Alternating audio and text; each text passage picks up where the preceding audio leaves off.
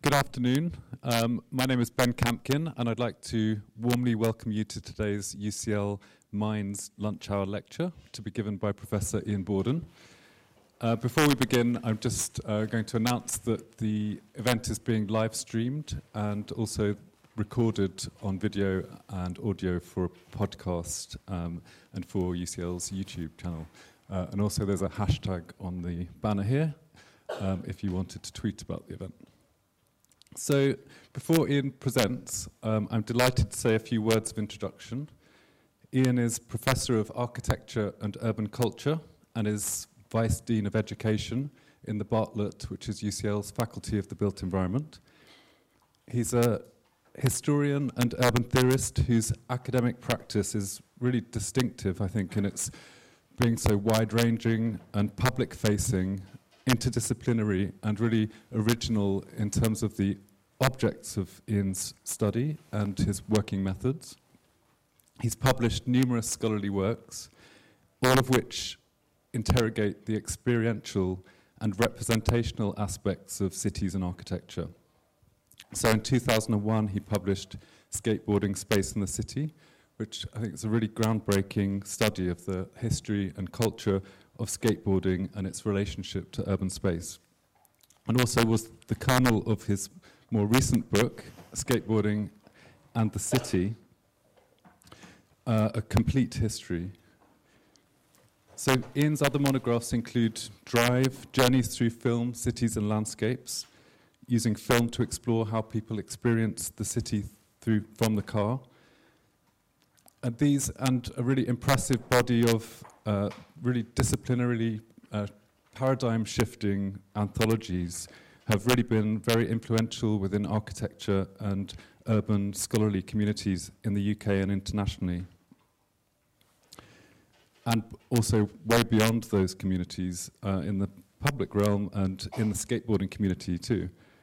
Indeed, I think it's really notable that Iain's own academic work has really been driven by his engagements outside of the university as a skateboarder for over 40 years, uh, such as the work that he does advising on skateboarding culture for, uh, in the design of skate parks, for example. So I'm very look, much looking forward to the lecture. I think we're in for a multimedia treat, so please will you join me in welcoming Iain.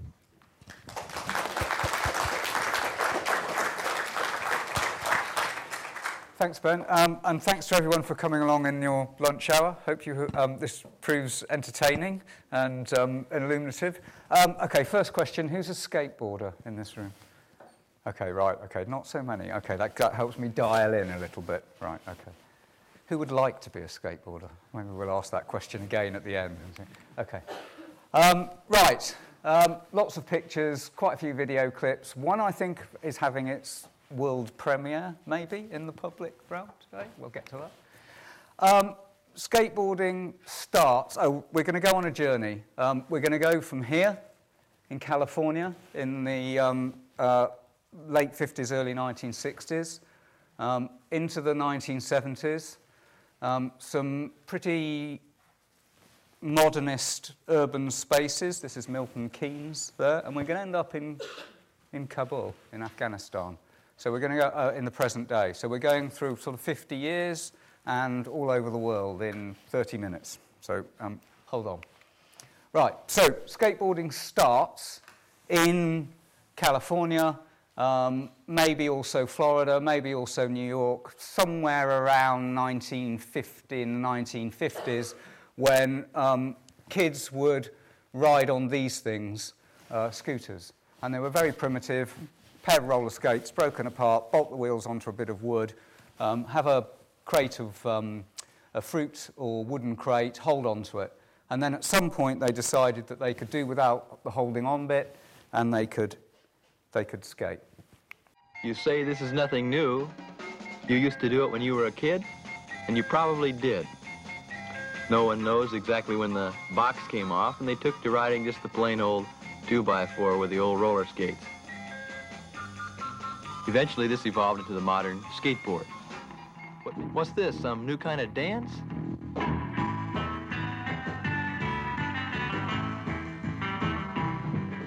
Nope, it's America's newest sport, it's called skateboarding.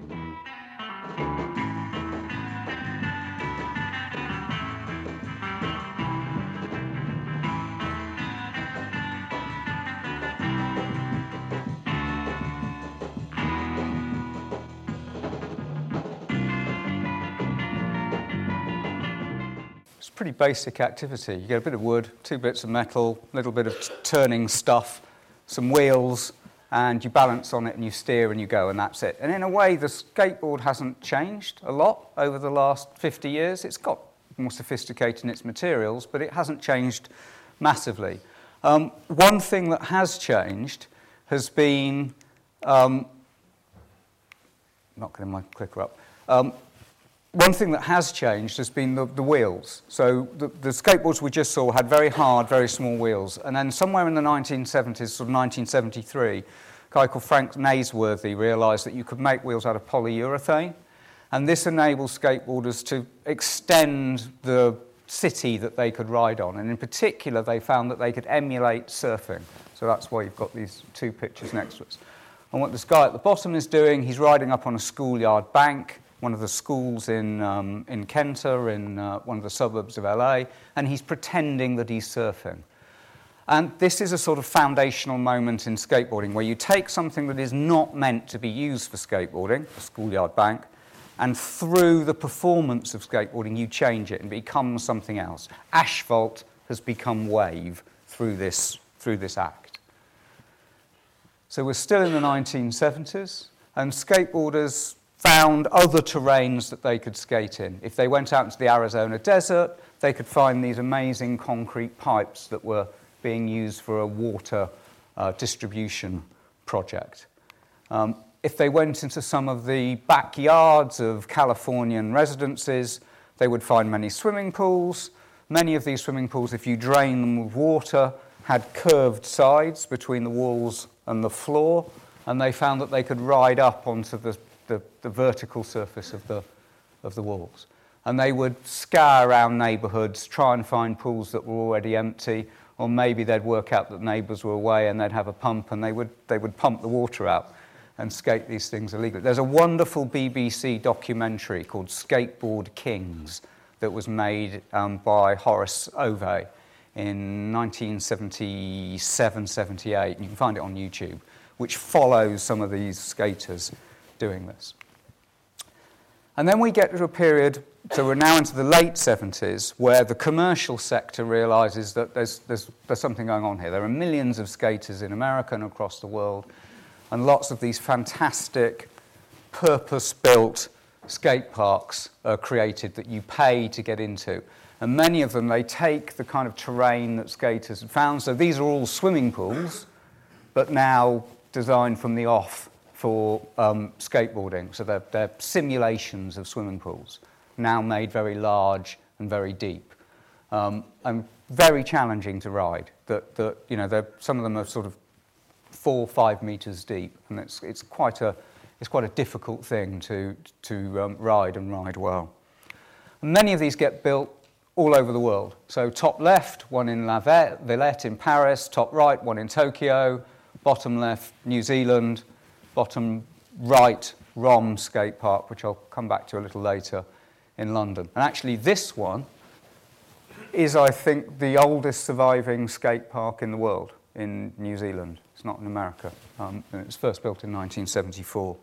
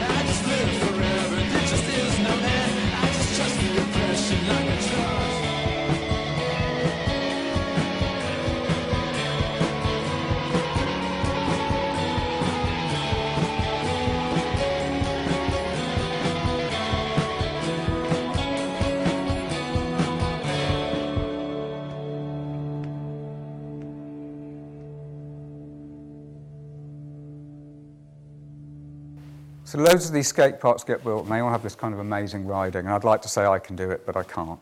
Um, and it's very performative, um, and it's very dramatic, and it's very challenging. But, um, and it creates a kind of space. I use a lot of the work of um, a French philosopher called Henri Lefebvre when I talk about skateboarding. And one of the things that Henri Lefebvre says about space is it's produced outward from the body. And what the skateboarders are doing here is they're producing a space through their own body, through the skateboard, and in relation to the terrain that they're acting upon. So in this formulation, space is not a physical thing, it's a performed thing. Um, and it's performed by bodies and a tool, the skateboard, and the architecture that the skateboarder relates against. And these things come together in kind of a dynamic production. And you could argue that it's, this is why I've got a blurred photograph on the screen, it's very difficult to represent. Maybe it's ineffable, it can't be described in words. Um, and maybe the video captures some of it, but to some extent it, it also misses some of the part of the fact that this is a space which only exists as the skater is actually skating.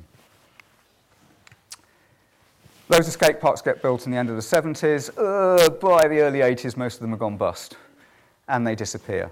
So these are two of the UK skate parks. About 100 get built across the UK, and nearly all the skate parks across the world get destroyed.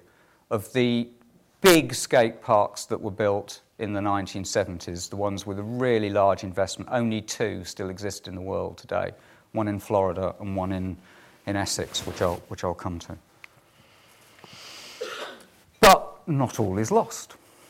What skateboarders realise is that actually you don't really need a skate park. What you've got out there, if you choose to adapt your riding and do something differently, is the whole city is a pleasure ground. And through street skateboarding, which really begins to take off in the mid 80s and really dominates skateboarding in the 1990s, they realise that all you really need is a bit of flat ground and some ledges, or some handrails, or um, some steps, or a slope, or a fire hydrant. That these are the objects that you can now perform. You don't need a great big grandiose skate park. This will do. This is Milton Keynes. And they use this move called the ollie. Skaters will know this. It's a move where you stamp on the back of the board and at the same time kind of jump up, and it makes the board fly up into the air um, uh, almost unaided. It's kind of magical.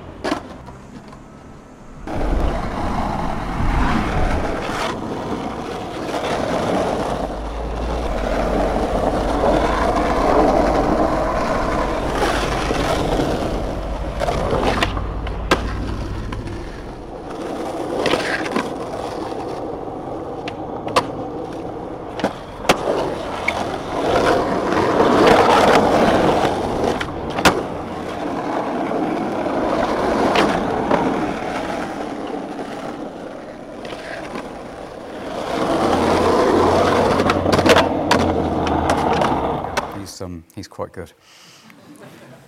Um, so when I first started working on skateboarding, I was particularly interested in this aspect of it. And in a way, I wanted to see it as a kind of political act.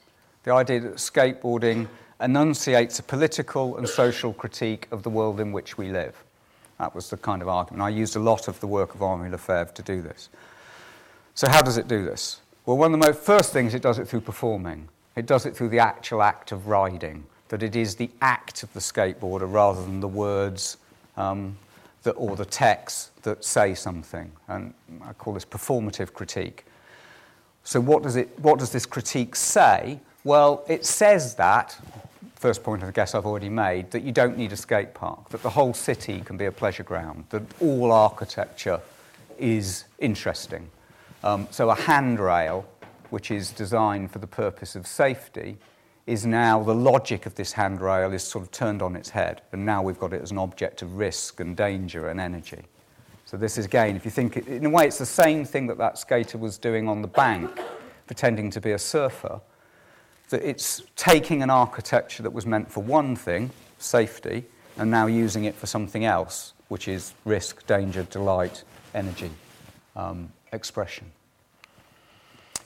There's also, I think what's interesting about this is the fact that skaters use their whole human body. People often talk about the world today that we're expected to perform in a very passive way. People talk about the mallification of urban space, where everything becomes like a shopping mall. You know, we're supposed to walk quite slowly, consume things just with our eyes and maybe with our wallet. But we're not supposed to run um, or, or be loud or be subversive or do anything really that isn't kind of walking and buying or maybe going to work. Um, but in particular, what, so one of the things skateboarders say is it's okay to use the whole human body.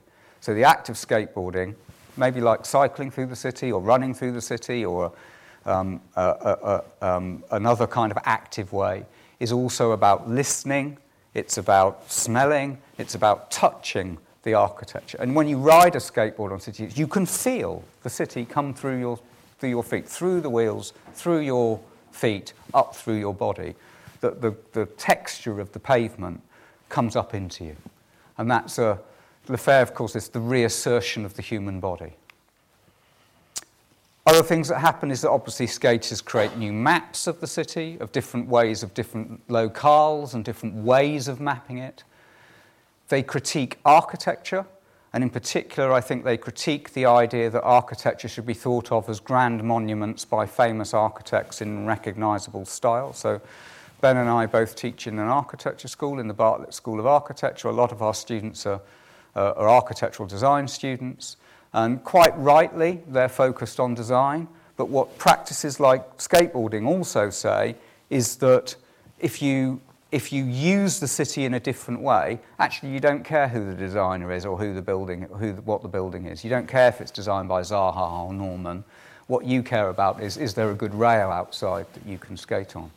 So this is, a, this is a group of people who are absolutely passionate about architecture, but don't interested in it in the way that we might be interested in it um, in, in terms of who the architects are and the designers and so on. There's a critique in here of how we use our cities. I talked about the mallification of space, the idea that we, we purchase, rent, and consume space often with our wallet. Well, skateboarding is pretty much, once you've bought your board, it's not that expensive. Even a top flight skateboard is £150. Cheap one is much less. You go out into the city, you can consume it without paying. So this idea that, that the city should be a pleasure ground and not just a work ground or not just a consumer ground. One of the other things that people often talk about in public space is the idea of the right to the city and Henri Lefebvre and David Harvey and many other people have talked about this. And on one level, this is about the access to the city. Who has the right to be in a place? Who has the right to have access to a space? And that's important. But there's another kind of right to the city, which is also important, which is the right to become the person that you want to be. And I think skateboarding is one of those practices that not only gives different people, kind of access to city, but it enables them to express and to develop and to create and to test the kind of person that they want to be. So this person, Marie de Bady, is a um, non-gender, this is how they think of themselves, a non-gender specific person who uses skateboarding and their interest in punk music to create their identity in relation to the city and they have moved to Malmö in Sweden because this is a city which particularly welcomes those two activities of punk music and, um, and skateboarding. This also sometimes produces and creates a counter reaction by city authorities. So we often get these kinds of devices, skate stoppers, um, this is the supposedly public space next to the GLA headquarters in London, where if you try and skate, well, you, you, you can't because there are skate stoppers there, but the security guards will also come along and turf you out. And this creates a kind of confrontation often between street skaters and city authorities. So, particularly during the 1980s and 90s, at the height of street skateboarding, you got this idea that skateboarding was a kind of opposition to mainstream culture, an opposition to authority, stood against um, the city. You know, there were phrases like skate and destroy, skate or be stupid. And this was kind of the ideology of skateboarding, dominant ideology in the 90s. And it was very male. So these are all teams of skateboarders, um, 1988, 2012, right up, still persists to some extent today, where skateboarding is often coded as male, particularly through street skateboarding. So everything that I've said so far, I sort of wrote about in the first book that Ben mentioned in his introduction, which you see on the left. And of everything I'm going to say from now on is sort of what's happened since 2001 and why I think skateboarding has moved on from that purely countercultural and oppositional position. So these are all skateboarders. In this picture, there are graphic designers. Uh, where are we? So, graphic designers, a scaffolder, a mental health nurse, someone who's unemployed, an accountant, um, some preschool kids, and a corporate lawyer. Um, that's the corporate lawyer, just there. Um, yeah, he earns more money than probably all of us in this room together. Um, skateboarders are much more diverse. So they can be of all different um, uh, um, uh, backgrounds, they can be old, they can be different ethnicity, they can be young and female, they can um, this is a guy called Aaron Fotheringham. Okay, he's not on a skateboard, he's in a WCMX wheelchair, but you get my point. Um, they can be blind. This is Dan Mancina, who's a blind skateboarder, skating at an event that UCL did with the Smithsonian and Innerskate at one of our campus sites in East London last May. And they can skate even if they've not got any legs.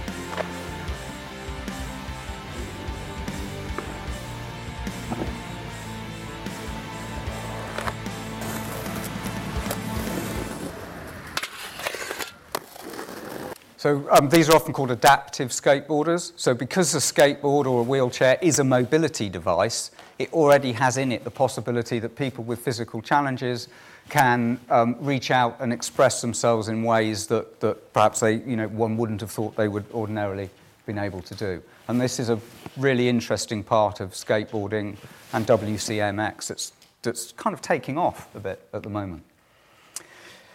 Other things that have happened, skate parks have come back. Somewhere around 2000, 2005, 2010, particularly over the last five or ten years, we've seen an explosion of skate parks around the world, particularly as councils and charities have realised that this is a really good way to reach parts of society who, who maybe don't want to play football or can't uh, commit to playing a team sport once a week. Um, it's an activity which you can take up and use in your own, your own time. And skate parks are a really good way, and actually quite cheap way, it's just a bit of concrete, um, to, to provide a, a, a leisure facility and improve physical and mental health for those people. So we're seeing a huge range of these. And unlike the ones in the 1970s, nearly all of these, not all of them, are free open access facilities. You don't pay to go in. I'll just give you some examples of these. This one's in uh, one that I was involved in in southeast London, affectionately known as Bloblands. It's a converted paddling pool. Cost £50,000 to do. It's dirt cheap. You know, it's a, it's a very small budget. Sometimes skaters will even build a small skate park themselves. There's a big DIY culture going on in skateboarding at the moment where you might appropriate a bit of land somewhere, work some concrete, and build your own skate park. Uh, this is another one I was involved in. So this is my local skate park. If you want to come see me skate, you have to come here on a Saturday or Sunday, see me fall off. Um, and this is a sort of medium-sized skate park, and it has a pool, and it has a bowl, and it has a kind of st- simulated street area. This was its opening jam um, just over a year ago. Some of them are very beautiful. This is next to a UNESCO uh, 16th century fortress in Luxembourg, and so has been designed with this rather beautiful concrete. Some of them are rather extravagant. This is under construction in Folkestone at the moment. It's the world's first multi story skate park. It's costing around £14 million, being funded by, a, um, by Roger De Haan and the uh, De Haan Charitable Trust. So that will be open later this year. Some of them are five star. if you like Hard Rock Cafe and you want to go to a Hard Rock five star hotel in Mexico and go skateboarding during the day and have sea bass and salsa in the evening, you can. It's quite expensive. Um, if you want to do an artistic project, then there are all kinds of artistic skate parks. This is a glow in the dark skate park in France. Um, there are actually three of these one in Everton in Liverpool, one in France, which you see here, and actually top right, a temporary installation in Milan. Some skate parks don't look like skate parks. This is another scheme I was peripherally involved in in Milton Keynes. So, this is a skate park that wasn't really announced as a skate park, it was just a set of ledges and benches that sort of simulated the urban realm and provided a place for people to skate without kind of saying, this is a skate park where you should you should skate. And this has been very influential as a prototype for how you might design um, skateboard spaces for street skating. This is an installation by Raphael Zarka, a French artist. So this is a street in Paris, which is part of which is given over to skateboarding, Rue Cladel. Innsbruck, its Landhausplatz, welcome skateboarding. So you can, you, no skate stoppers here. You, are, um, it's, it's amenable to skateboarding and BMX and eating your lunch and all the other things that people would do in an open plaza. This is a water plaza in Rotterdam, which is designed to be flooded at different times. So you obviously wouldn't skate then, but maybe at other times of the year, this guy is here, you can skate it. So these are all ideas about how you don't necessarily have to build a skate park. You can build a skatable space, a bit of the public realm which is accessible and welcoming of skateboarding rather than kicking it out. And UCL is developing some new buildings over on the Olympic site in, in Stratford on the Queen Elizabeth Park. And one of the things I and a few other people are trying to do is to make sure that the spaces between those buildings will be kind of you know, something like this, that they will be open to skateboarding and welcoming to skateboarding and not exclusive of it. Skateboarding's also been part of heritage debates. So some of you will know this. This was the Undercroft area in uh, London where the idea was to move the skaters out and put in retail opportunities. Um, 150,000 people signed the petition to stop this happening. And in a way, they were supporting the skateboarders. But I think what they were really saying is we don't want yet another sushi cappuccino opportunity. That, that actually everybody wants to see sort of stuff like this and not just the shopping mall stuff. And then this is the ROM skate park, which I showed earlier. So this is one of the two remaining full size skate parks in the world from the 1970s. And I think actually it's probably he lays claim to being the biggest and the best. It's the most original. It's hardly been changed. We managed to get it grade 2 listed in 2014, and it's an extraordinary place for its architecture and the people there. And there's a film which Matt Harris, sat there, has been directing for, or producing for the last three years. The film will be out later this year, Matt? Yeah, we, yeah? okay. And so we've got the first, I think, public premiere of the final trailer for it coming up. This place is a predator, and, and you're the prey man. And some days it'll let you get away with it, other days it will chew you up and spit you out. You've got to be scared of it. If you come here and you're not scared of it, you're an idiot, because you're going to get hurt. Twisted ankles, dislocated knees. I've knocked myself out, knocked my teeth out. There are a certain type of people they are. I was registered disabled for a while. They told me probably never going to walk without a stick. You do forget how to ride a bike. Let me tell you. There's less judgmental people at a skate park than there is in a church. I'd like to say it was weirdos at first. What, grow up and be an adult? That. was what was kind of described as like the triple threat. But I still had this rage inside me. There was this war with the skateboarders. Yeah, you have got non-Hodgkin's lymphoma. And I thought, you know, I've got to try and live again. It's special, you know. You, you go all over the world, people know this place. It's just amazing. This is old school. It's, it's an amazing place to be. It's quite intimidating, you know. No one knew how to make a skate park. They just started pouring concrete. It was all experimental. It's absolutely extraordinary when you think about it. I couldn't drive past here and not come in. I, I don't think my car would let me. I'd have to go the long way around. It's an incredibly valuable piece of architecture. It was going bankrupt, was going to shut. It's on its arse at the moment as a business, but they still keep it going.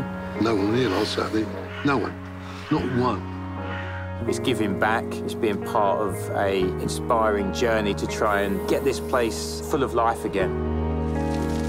We don't get some help. The place could go in complete disrepair, to be quite honest. It's history. Don't, don't just stop that, man. And something that these guys that rode 40 years ago is keeping them riding means it's right. I hear rumours that it's in trouble at the moment, and this is one of the most iconic skate parks there is on the planet.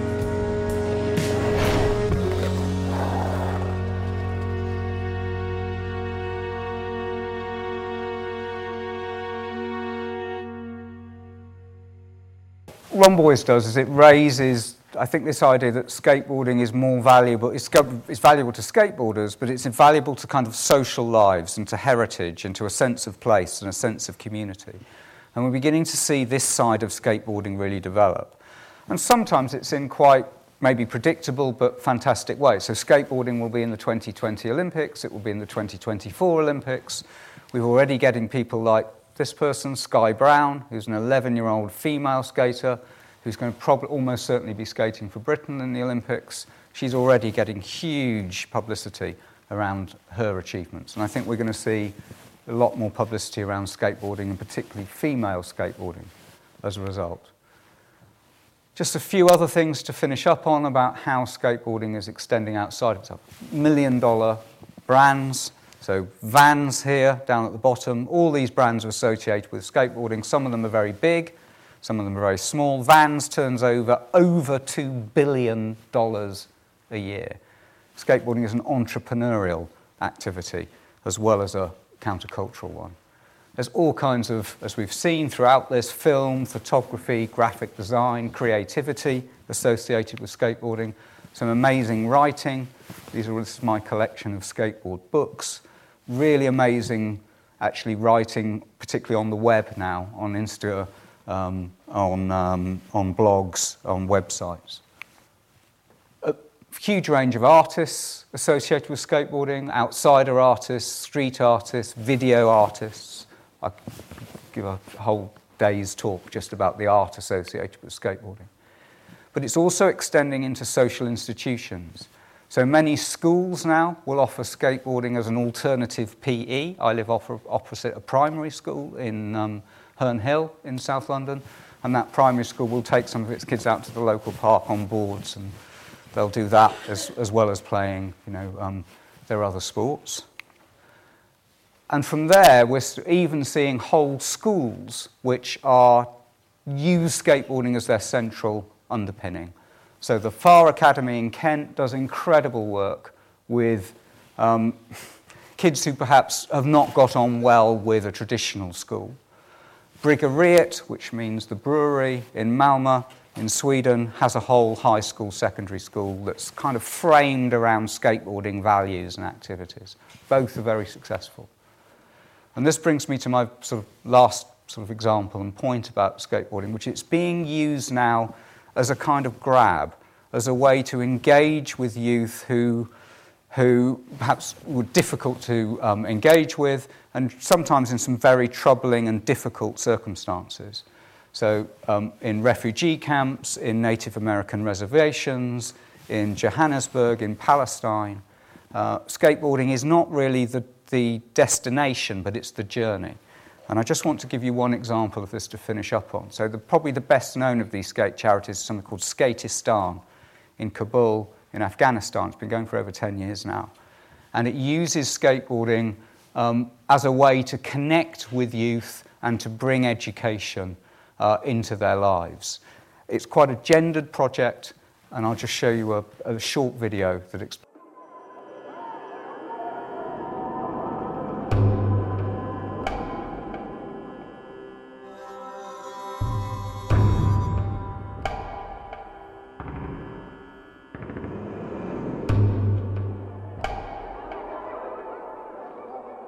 Children make up 70% of the population of Afghanistan.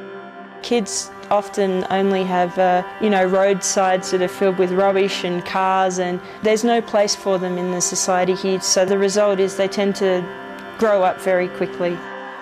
Girls aren't allowed to ride bicycles here, they're not allowed to climb over fences.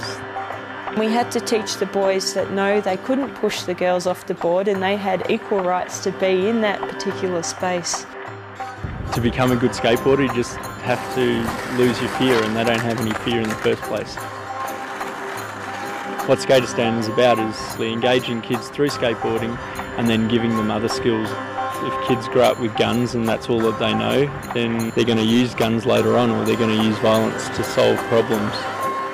For us, it's more about breaking the cycle of violence. We found skateboarding to be such a fantastic tool for communication. We get kids from all sorts of ethnicities building relationships with each other. So we've got Hazara kids skateboarding with Tajik kids, and we've also got girls skateboarding as well. People in other countries can see that these kids don't all want to strap explosives to themselves and uh, they're actually kids and I think skateboarding's given them a little bit of confidence. We want them to be problem solvers, to be part of the reconstruction of their country. We want them to have a voice. Okay, so that, we've kind of come the end to our journey. We've, end, we've gone from some suburban middle class kids in Los Angeles and we've ended up in a pretty tough part of the world in Kabul and skateboarding's been part of that thread. In the conclusion to um, my book, I talk about whether, uh, it's a question really, whether skateboarding is a magnificent life. Um, and by that I mean that it, there's something in it, and I don't think it's a unique, I'm not claiming unique things, but there's something about skateboarding that suggests, it suggests a different way of living in cities. It suggests that it's okay to have people who are young and old and different body shapes and different attitudes and ethnicity and class backgrounds. It suggests that we want our city to have spectacular architectures, but also everyday places that we can be and dwell, and that things are equally important. It suggests that um, we should use our whole body, that we shouldn't just consume with our eyes and our wallet, and indeed that there's all kinds of creativity that we can produce in our everyday lives. And this doesn't always mean creating amazing paintings or artworks or music. Sometimes it is those things. But a kind of creative practice as part of everything that we do. And it's a, and it's a world that it's kind of equal. If a world class skateboarder rocks up at a skate park, she or he will just ride that skate park as an equal with everybody else. It's a very flat kind of structure. Yes, it does have its superstars and it does have people and lots of money, but it's not kind of like rock music that way. It's very kind of flat, and everyone has an equal right, and everyone produces the culture together.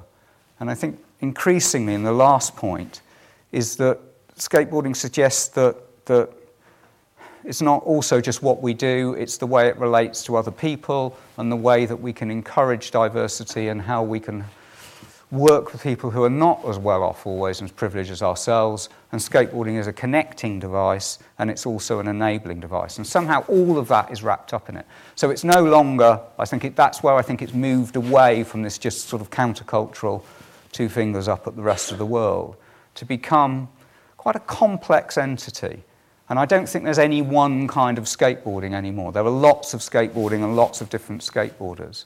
Uh, it's become plural, it's become diverse, and I think it engages with the city in all kinds of, of, of different ways. Thanks.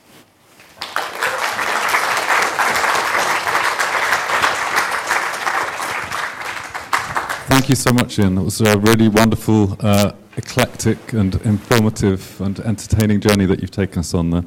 Um, we do have some time for questions, um, so perhaps while you're formulating yours, I will start with mine, if that's okay. So please um, raise your hand if you have a question, and uh, please wait until the microphone gets to you as well, because the event's being recorded. Um, but Iain, I'd like to take you back to when you first decided to study skateboarding. Oh, yeah. And, you know, we live in an age where a skateboard park can be listed, but I was just wondering what was the reaction in architectural history when you decided to start studying, studying skateboarding, and also what was the reaction amongst the skateboarding community? Yeah, well, I, I the, the, reason I got into it was kind of accidental, was because you know I've been a skater in the late 70s, and I was a student at UCLA in Los Angeles, and we were all asked to write a um, I was doing a class on the history of Los Angeles, and we were asked to write a term paper on something to do with the architecture of LA that no one else in the room knew about. And I thought, well, what the hell do I know about LA that no one else in this room? Went, oh, skateboarding. So it, became, it was almost a sort of, so that's, that's where it began. Um, and yeah, the reactions have been generally very, I've been, I've been very favourable. Sometimes librarians have said, why do you want to order skateboard magazines and skateboard books through interlibrary loan and have kind of questioned that. But 99% of the reaction, I think, has been very, well, from what my perspective, has been very favourable. And I think academia over the last 20, 30 years has, as we know, has moved in a much more interdisciplinary and open manner. Um, and there has been an interest in in you know, all kinds of intersections. So in my work, is it architectural history? Yes. Is it film studies? Yes. Is it gender studies? Yes. Is it ethnography? Yes. Is it, you know, it's kind of got a bit of everything in it. Um, so, the, I, yeah, um, that, I think it's quite a rich subject which helps people engage in, in different ways. And now a very big field in terms of the number of people work, working a, a lot yeah. more academic. When I started working in the 90s, there were only two of us doing it, myself and a sociologist called Becky Beal. So my PhD is on skateboarding, and there are two academic references in it, and both of them are to Becky's work. Thanks, Becky. Great, thank you. Um, does anybody have a question or comment? Okay, that's one at the back. Hi, Neil. Uh, happy Thursday. We've met before, I've skated at Crystal Palace, but not the point I'm here for. Uh, given some of the barriers skateboarders face in developing skateboarding, what are your thoughts on the idea of a public assembly or some democratic organisation in the city to bring skateboarders together to help them overcome the challenges that skateboarders face in developing skateboarding in the city? Yeah, well, that's an interesting idea. I mean, as we know, that one of the interesting things about skateboarding is how resistant they've been to organisation and, and, and, and groups.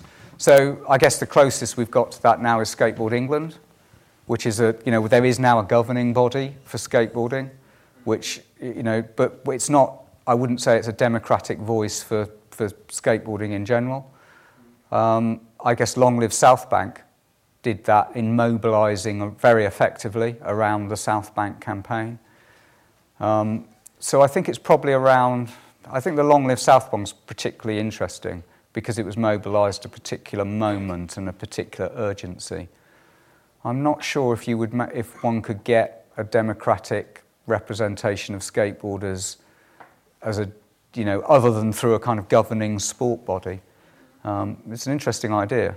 I think uh, a couple of years ago, uh, Iain helped organise an event called Pushing Bo- A couple of years ago, Iain helped organise something called Pushing Boarders, which was an academic skateboarding conference, and it brought people across the world to London to discuss yeah. skateboarding. And given how successful it was, I would be keen to talk to you after regarding yeah. a London skateboarding conference per se. Yeah, yeah, yeah I'll talk to you after. That. Thank you, and happy Thursday, everyone. Yeah. So Pushing Boarders, I should say, was organised by two of my PhD students, Sander Hölsgens and Tom Callan, with Skate SkatePal and with Long Live South Bank. I, I, helped raise a bit of money for it and when in its UCL, and they had a second event in Malmö last year. Um, there'll probably be one somewhere else in a couple of years' time. Watch this space. Okay, there's another question at the front. Hi, it's uh, really interesting that you managed to get a skate park, uh, grade two listing. Um, well done. but what are your thoughts on trying to get more urban spots sort of recognised? I mean, a lot of them are kind of disappearing now, like Fairfields. Yeah. Half of South Bank went. It's not like Yeah. it used to be when I was growing up. And um, Yeah. and other spots like you know Yeah. Shell Centre and things like that. I think that's. Good. I mean, it would be great if that could happen. I mean, obviously, the nature of it is that it's very difficult to list in a very everyday spot. And South Bank has now got a Section 106 agreement on it. So yes, it's not the same as when we might remember it Yeah. from skating back in the day, Yeah. but it's kind of preserved. I'm in two minds. You know, there's something about, particularly with street skateboarding, it is about the transient, it is about the ephemeral, it is about adapting. And the, the wonderfulness of those places is the skateboarding that's gone in them rather than the, in- just the architecture and in and of itself. Yeah.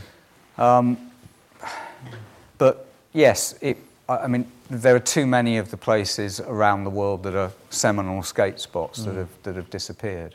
Yeah. Um, I guess Macba is, you know, there, there are places that if they're not preserved legally, then they've been accepted and recognised as skateboarding places.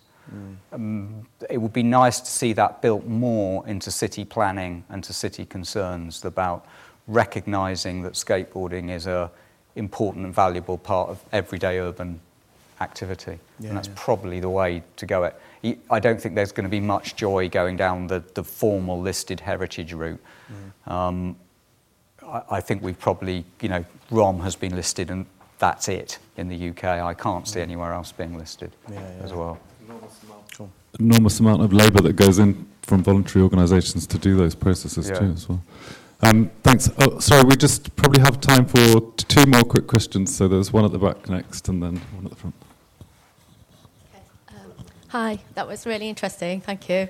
Um, I just wanted to follow on from that point, actually, that the ROM is now on closed down, unfortunately. Yeah. Um, so I'm just wondering if there's anything that could be actually done about that, because I hadn't realised the significance of that skate park. Yeah. Um, Yeah, so I I'm don't know if the skateboard, skateboard community could galvanise itself and yeah, do something th- about the there is there is stuff that's happening. Matt Harris, who sat there, director of Rumble, is probably the main person who's really working hard on that. I'm very, very peripherally involved with it myself. Um, but there is, let's just say there are things happening. It's not permanently closed. We are hoping that it will, there will be a resurgence later in, and, and we can say something about it later in the year. Thanks. I'm just going to say I'm just here on behalf of my 13-year-old son. Okay, yeah, yeah, yeah. Well, that's, that's great to hear. That's great to hear, yeah. Thank you. Uh, so there was one last question here, please. Thanks. Hi, thanks for that. Really interesting. Um, you've talked so brilliantly about kind of the evolution of skateboarding, culture, and architecture to now. Where do you sort of see it going in the Oh, next few decades? I don't know where it will go. Where I'd like to see it go is more of those public spaces. I'd like to see skateboarding much more integrated and welcome within. So I'd like more of those water plazas, more of the Innsbruck, more.